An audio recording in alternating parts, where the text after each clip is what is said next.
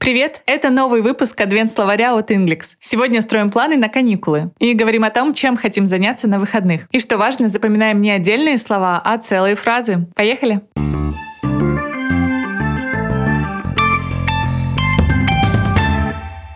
To curl up with a good book. Свернуться калачиком с хорошей книгой. To curl up означает свернуться калачиком от слова curl – завиток. A good book – соответственно, хорошая книга. To curl up with a good book свернуться калачиком с хорошей книгой. The snowy weather makes me want to curl up with a good book and never leave the house. В эту снежную погоду мне хочется свернуться калачиком с хорошей книгой и вообще не выходить из дома.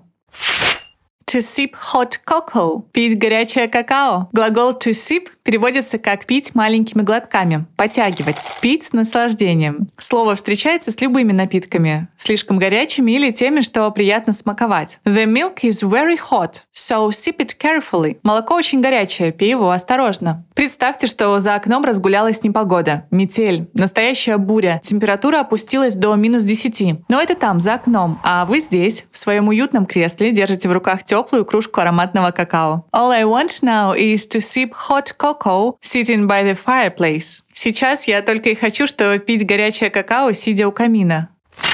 To bundle up in a woolen rug. Еще один способ приятно провести время зимой. Переводится как укутаться в шерстяной плед. Кстати, слово bundle в этой фразе дословно переводится как пачка, то есть укутаться, будто завернуться в объемную теплую пачку. On the 1st of January, I will bundle up in a woolen rug and watch Harry Potter all day. 1 января я завернусь в шерстяной плед и буду весь день смотреть Гарри Поттера. Интересно, что фразовый глагол to bundle up еще и используют, когда речь идет об одежде. И в этом случае он означает надеть достаточно одежды, чтобы было тепло. Укутаться в одежду. It's freezing out there, so we'd better bundle up. На улице холодно, так что нам лучше одеться потеплее.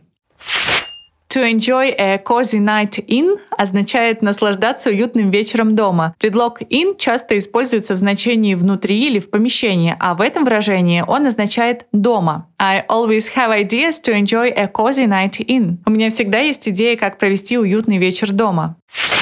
To throw a party – устроить вечеринку. Вообще, to throw по-английски – это кидать, то есть закинуть вечеринку. This time, the couple threw a party that I'll remember until next New Year's. В этот раз эта парочка устроила такую вечеринку, что я буду вспоминать ее до следующего Нового года. To chill out расслабляться в компании друзей. Клево, когда у вас и у ваших друзей совпадает отпуск. Допустим, на новогодних каникулах вы арендовали загородный дом с баней, закупили еду, выключили телефоны и забыли обо всем. В общем-то, ничем конкретным вы не занимаетесь, а просто чилите. To chill out. We spent the whole week chilling out at the country house with a fabulous Finnish bath. Мы всю неделю чилили в загородном доме с потрясающей финской баней.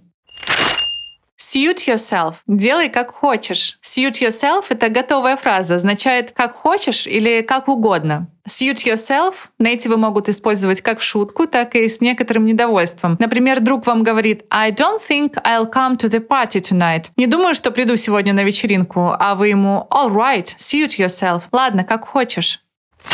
Итак, сегодня мы обсуждали, чем же можно заняться на новогодних каникулах. И запоминали такие фразы. To curl up with a good book. Свернуться калачиком с хорошей книгой. To sip hot cocoa. Пить горячее какао. To bundle up in a woolen rug. Укутаться в шерстяной плед. To enjoy a cozy night in. Наслаждаться уютным вечером дома. To throw a party. Устроить вечеринку. To chill out. Расслабляться в компании друзей. Или просто чилить. И suit yourself. Делай как хочешь. А я напомню, что в описании к выпуску есть карточки-тесты для запоминания новой лексики. Переходите, тренируйтесь и запоминайте быстрее. А на этом все. Встретимся завтра.